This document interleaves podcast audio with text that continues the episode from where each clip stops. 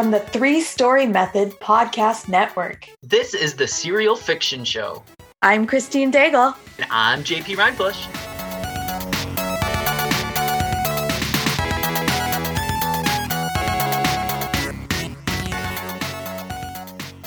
Welcome to the Writer Serial Fiction Show. This is a companion podcast to the Reader Serial Fiction Show. If you haven't listened to today's story, we'd encourage you to pause and go listen to episode four of the companion podcast first. We can only play half the episode, so if you like what you hear, check out the full episode free on Vella. A link to the podcast and the Vella episode are in the show notes. So, Christine, how's your writing week been? It's been going well. I've been making steady progress with my serials, with both of them. Uh, we're a few weeks away from the Vella launch as we're recording.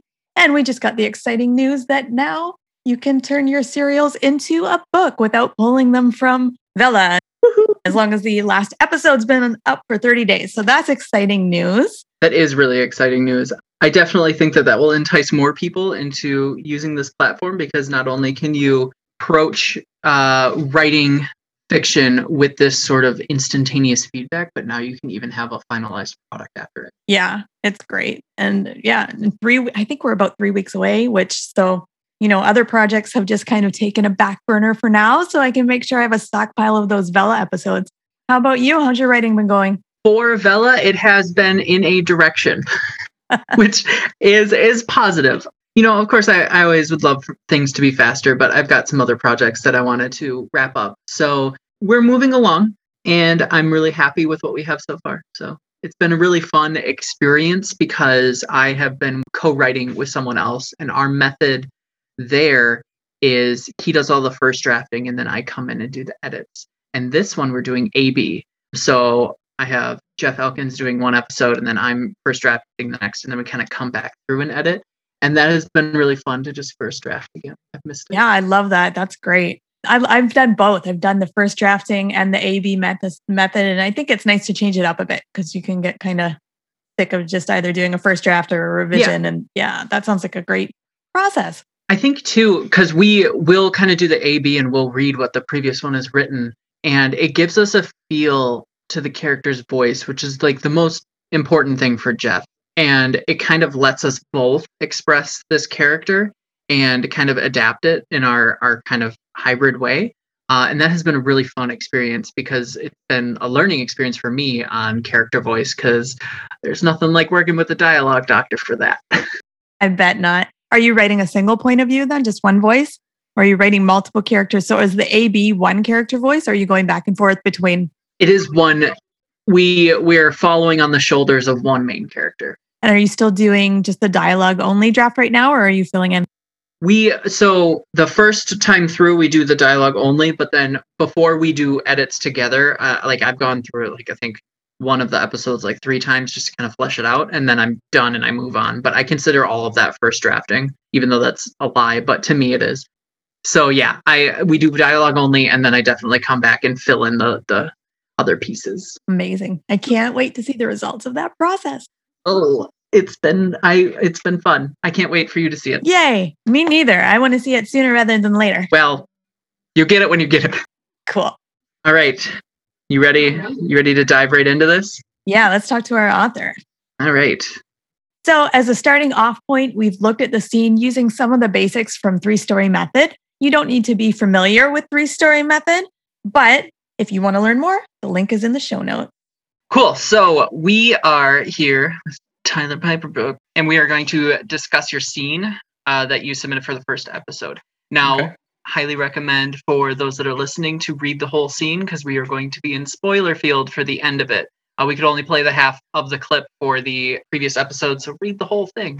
But no, we I, I loved the scene. It was so so fun to read, and it was really interesting because Christine and I kind of came from it with different perspectives, and we were looking at it with the three story method um, ah, approach. Okay. So we have a, a couple of uh, different thoughts there that we would like to explore. But I think first of all, we like to talk about armature or like your theme or your statement. And I guess what we really noticed was you were talking in broad strokes about like a found family or like having a better chance to survive together. Is this uh, something that you plan on exploring a little bit more with this sort of like survival found family mentality? Yeah, absolutely. Yeah, that's going to be a big theme in this whole serial. You know, both I guess newfound family and old family too, right? So uh, a lot, as you can kind of see, a lot of time has passed that uh, Hannah doesn't really remember what what happened. She's kind of figuring all that stuff out and trying to answer questions. Uh, so that's going to be a big driver, a big theme driver of the book is who who was I? Who am I now? Um, where is my old family? And you know, who are these new people that I'm meeting, and what are their intentions?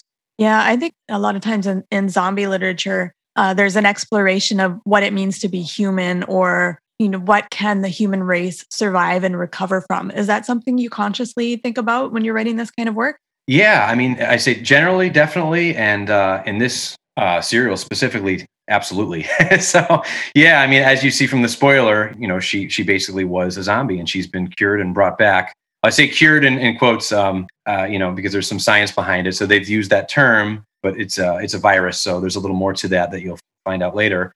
But yeah, so she's a zombie in remission. Yeah, she's a zombie in remission. So there's a lot of baggage that comes with that, you know. So as far as exploration of being human, now it's exploration of, uh, you know, what, what did I do? what did I do? And and how much do I remember? And how, did this happen? And where did the missing time go? And uh, I guess you know, again, I don't know that I want to go too far in, but well, I guess it wouldn't spoil too much to say, do I deserve to be here now after all this? I mean, what I've done and what's transpired, even if it was no fault of my own. Who am I now, and, and how do I move forward from this?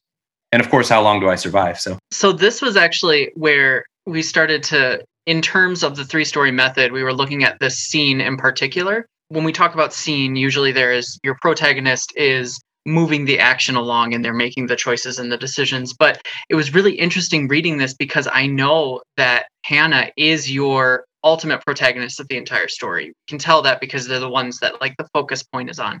But interesting enough, she's not the one making the decisions in the scene. Mm-hmm. And that was really interesting because it ultimately like she's waking up. We're we're following her as she's in this like pseudo passive state trying to recognize what's happening. So when we were looking at it in three story method, I proposed to Christine that the characters Sarah and Ian were almost the protagonist of the scene, whereas Hannah was your your main character and then we almost like we could kind of see these different pieces about it i'm curious if sarah and ian will play a bigger part in the series that's my first question to you. Yeah and i don't want to spoil too much with the answer. Um, i will say that yeah they're they're definitely important and i see exactly what you're saying. So yeah she is waking up. She is out of it. She's very weak obviously so i can see where what you're saying from a three story method perspective. They're kind of driving things forward right? She has to follow them She's a little more of a passive role in this episode simply because of her physical condition. So you'll kind of see, I don't think it's spoiling to say, you'll see a little bit of a passing the torch. She's going to kind of come into her own as characters do and develop and sort of start to take charge a little more as she figures out what's going on and, and protag some more. So, mm-hmm. but yeah, for this scene, it was kind of almost necessity that that Sarah and Ian uh, drive that a little bit because even physically, like they're helping her over to where she needs to be because she can't really walk that well yet and all that. So yeah. Yeah, it was kind of as as the overarching protagonist. I mean, her conflict is she's getting needles stuck in her and she doesn't know where she is and she doesn't know what's going on and she doesn't know if these people are going to hurt or help her. So I, I mean, I guess she does have a choice on when she can get up on those wobbly legs of whether she's going to to run or to trust these people. So she does stay, which leads to to the consequence of finding out what happened to her, which is also mm. an excellent cliffhanger so yeah, she's had a big revelation at the end of this scene. She's got information that has just totally changed her worldview in 1200 words. So I just thought that mm. was really well done. But uh, yeah, you. from a scene perspective too, it was looking at Sarah and Ian. Uh, their conflict is what do we do when this zombie slash human girl now is waking up? So yeah, JP had noticed that. So I don't want to steal any of his thunder or take credit. So you can talk more about that. Fine, I will. Yeah, I guess so. From their perspective, their conflict is, you know, this girl is starting to wake up after they give her the first dose. And then it seemed like you were having a choice moment of to give her the second dose or not. And of course, the questions that populate in my head are are if by giving her a second dose, are you risking her like dying or going into some sort of super mode, or are you just resources? But either way, you know, the choice seems to be do we give her the second dose or do we allow her to wake up? And then I I noted instead of a consequence, a cliffhanger, which in the first episode of this serial fiction podcast, uh, Jay was talking about with serials, the ending may actually be a cliffhanger as opposed to a consequence. And that was that big reveal you had at the end. But definitely like both of these work and it was just really fun to kind of pick it apart on a scene perspective. What uh what do you do when you craft a scene? Uh, what do you think about? Yeah, I mean, I guess exactly what you're saying. So I don't know that I consciously follow. I, a lot of it is just maybe uh, you know innate things that I do from just reading or whatever, and you get used to crafting a scene a certain way. Um, but the way I'll look at it, it is kind of the same way. You, you want to basically end it with some kind of revelation or a cliffhanger. So something of note should happen in each scene. There shouldn't be really, ideally, any pointless scenes of, oh, this was just some banter and it didn't really mean anything. I think something should come of each scene. And almost that's kind of what I'm finding with the serial writing, um, just kind of diving right into it is just maybe it's even more important with this, right? Because every scene counts and, you know, it's serialized. You want to drive the reader from one scene to the next. So you want to make sure something really concrete happens in each one, something that's going to raise a question or answer a question, but then raise another one or, you know, something or, uh, you know, up the stakes or something like that. So I'm really trying to craft it that way. Um, every scene matters, right? So, yeah, it sure does. So you said, uh, did you say that you outline or pants or you kind of plant? Uh, what would you call it? Plants? Planting. wow, I never heard that. that's that's a good one. Yeah, that's. I guess that's probably what I do. You know, in, in the beginning when I first started writing, I would I would almost exclusively pants, um, and then I did a collaboration a few years into when I was writing, and that kind of it was it was interesting. Um, with a guy named Bobby Adair, we did a series called The Last Survivors, so we started out sort of pantsing, but as we got along, figured out we really need to firm things up. So by the end of the six book series, we had switched almost entirely to plotting, and we'd used uh, the Trello app, so we'd plot everything out, and you know we had a lot of multiple characters and storylines, so everything was plotted out. Um, now I'm kind of a hybrid, so I'll usually have the ending in mind for sure. I'll have some mile markers in mind, and sometimes what I'll do is I'll almost kind of, with all that you know in place in my head, I'll start pantsing along and then I'll even stop and I'll, I'll just kind of like do a couple sentences for a lot of the chapters coming up to the end. Like I'll do that sometimes, you know, and occasionally I'll get I'll get lost and have to reroute because as you get into things, you know, sometimes things change. Like, okay, I plotted this way, but you know that doesn't always work, and you have to change things around a little bit. So yeah, I guess I'm a plantser. so yeah, so I kind of it's kind of a combo. I've got the story in my head, and I definitely do take some notes, and I usually have the ending in mind that I'm driving toward, and like the overall theme and kind of character arc, those are already in my head for the most part. So nice. So you said you used Trello before. How about Solo? Do you have software that you use to kind of help keep everything together, or are you just using a Word doc, or how do you go? Yeah, I'm mostly um, well Trello. I do use by myself sometimes. Um, I guess it depends. Um, yeah, I I, uh, I, read a blog by a guy Chuck Wendig. You know that author? I don't know if you heard of him. Yeah, he's got a, a cool blog called Terrible Minds, but he'll always say that um, which I find is really true. Like each book is its own animal, right? It's like I don't I don't think I've written one project the exact same way. Maybe I'm an outlier in that sense, but it's like each one is a little different, right? So sometimes I'll be like, oh, Trello's working great for what I'm working on. And then other times, you know, I'll do like what I said, I'll just pants for a while and then I'll throw things in another Word doc. Um, I do use Scrivener sometimes. I used to use that for formatting too. Um, now I've switched over to Vellum, so I use that for for formatting now. It's Vellum's amazing.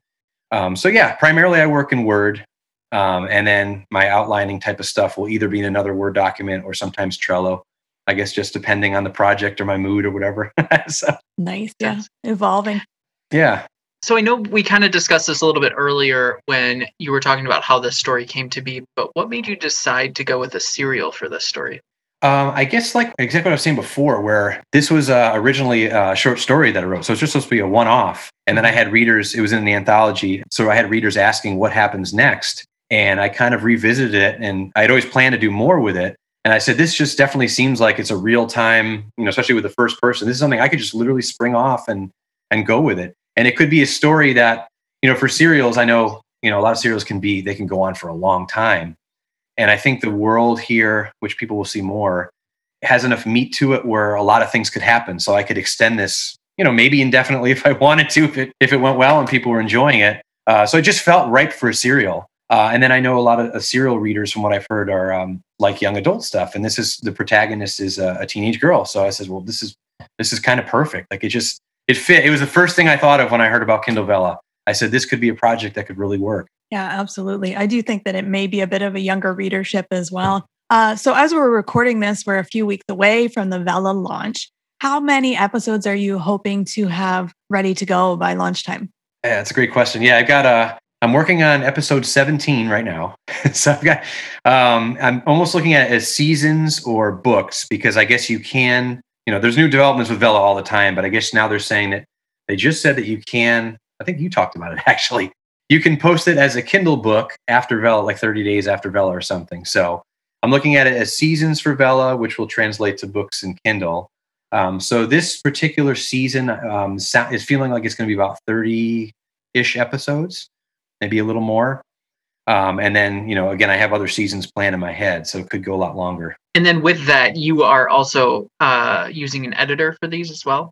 Yep, yep. So I've got uh, yeah, I've got um, let's see, I got about eleven of them edited so far, and this is where the process is different from a novel, right? Is because it's serialized and they're going to be released. I think I'm going to go again. We're a few weeks away from go live, so to your question, Christine, I'm trying to figure out how many I'll have ready, how many I want to put up there for the readers when they jump in, and then what I want to do for schedule. But right now, I'm thinking I'll probably put five or so um, up there for go live, and then I might do a, a twice a week schedule, um, and I should be able to meet that no problem because I've got a pretty good head start on it. But I do want to, um, like we were talking about before, you know, if the readers do a lot of, um, you know, if they do allow comments or, you know, I know they're going to allow the thumbs up and stuff like that, depending on interaction, that could change, you know, some of what the story, how it goes. So I'm interested. I almost don't want to finish the whole thing before it goes live because that feedback is kind of an important part of what this is, you know? So I'd really like to check that out and maybe that'll influence the work, which would be really cool. Yeah, absolutely. Here's an odd question, and I may cut this later, but Today I was trying to figure out keywords for this Vella thing. Do you think they're going to be similar to the other Amazon keywords like uh, for Kindle, or do you think it's just going to be on its own? How are you going about that? Yeah, I, so I guess I'm going to kind of mirror the Kindle thing with the keywords. Uh, I did notice with the categories, it looks like they don't have. And I might be mistaken. I don't think I saw horror in there. Did you see they that? They don't. No, I'm yeah. a horror serial as well, so I put it under I think paranormal and fantasy or something. There's yeah. horror category. I know everything's a guessing game, which is which is kind of it's a little vague, but it's very exciting in a way too. so, so, I noticed like certain categories aren't there. Like they don't have a post-apoc, so they have science fiction, they have dystopian, and they have young adult, which is probably so that was a discussion I had with another author buddy this morning. Was um, you know which one of those do I choose? Right, because this story, to, this particular serial to me could be sci-fi, uh, young adult, or dystopian, and I can only choose two. So whatever I don't choose, I'll probably use as a keyword. And then right now, my thinking is I'm going to mirror some of the keywords that I use for Kindle books. But again, you know, when the floodgates open and we look around, we can see what everyone's doing and what people are reading and say, oh, maybe this should be over here. So yeah, I think, I think we'll get the feel for it. On the fly adjustments for sure.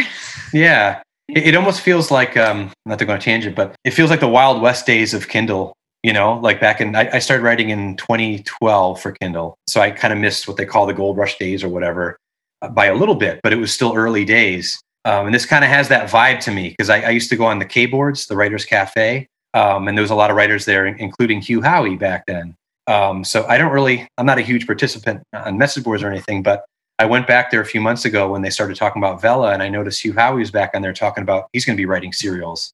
So just everything kind of feels very circular. Like it feels like, again, it's a brand new platform. It's very exciting. You know, we don't know what's going to happen, and it's a cool thing to be a, you know a part of on the ground floor. So I'm excited for it. Yeah, I'm very cautiously optimistic that it's going to go well for the early adopters. That's awesome. Yeah. Yeah. Yeah. For any author who is looking to start doing serials or may be like very early on their author journey, what advice do you have for them? Well, they always say write what you know, right? That's always so. In this particular case, I'm taking that very literally because I'm I'm you know using a lot of places and locations that I, I know. But but yeah, I, I, would write something that you're passionate about versus trying to write to market or you know i know uh, chris fox has the book write to market which is really good which basically says to find that intersect of things you're passionate about uh, versus things that people want to read right? And, and things that people will pick up. So yeah i think there's that intersect. So don't don't write something that you know oh everyone else is writing this so i'm going to write that or i see a lot of this type of story out there so i'm going to write that. You know write something that you're passionate about and i think that'll shine through. Excellent. Okay. Thank you well, so thank much you. for joining us yeah, thanks so much for having me. I'm excited for this whole experiment, the grand experiment. Our thanks today to TW Piperbrook for letting us break down their episode. Finally, we want to thank you for listening to the Writer Serial Fiction Show. If you know someone who might enjoy the show, send them your favorite episode link. And if you'd like to leave an Apple Podcast review, we read all of them and use your suggestions. We'd love to hear from you. Thanks, and we'll see you next time with another serial fiction episode. And, and that's, that's, a, wrap. wrap.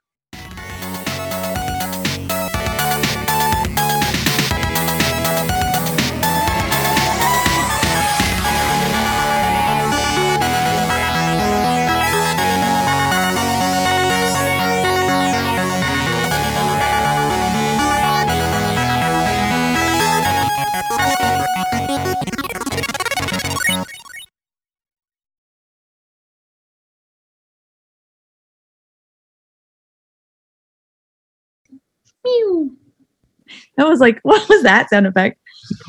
I don't It was know. almost like a like laser beam.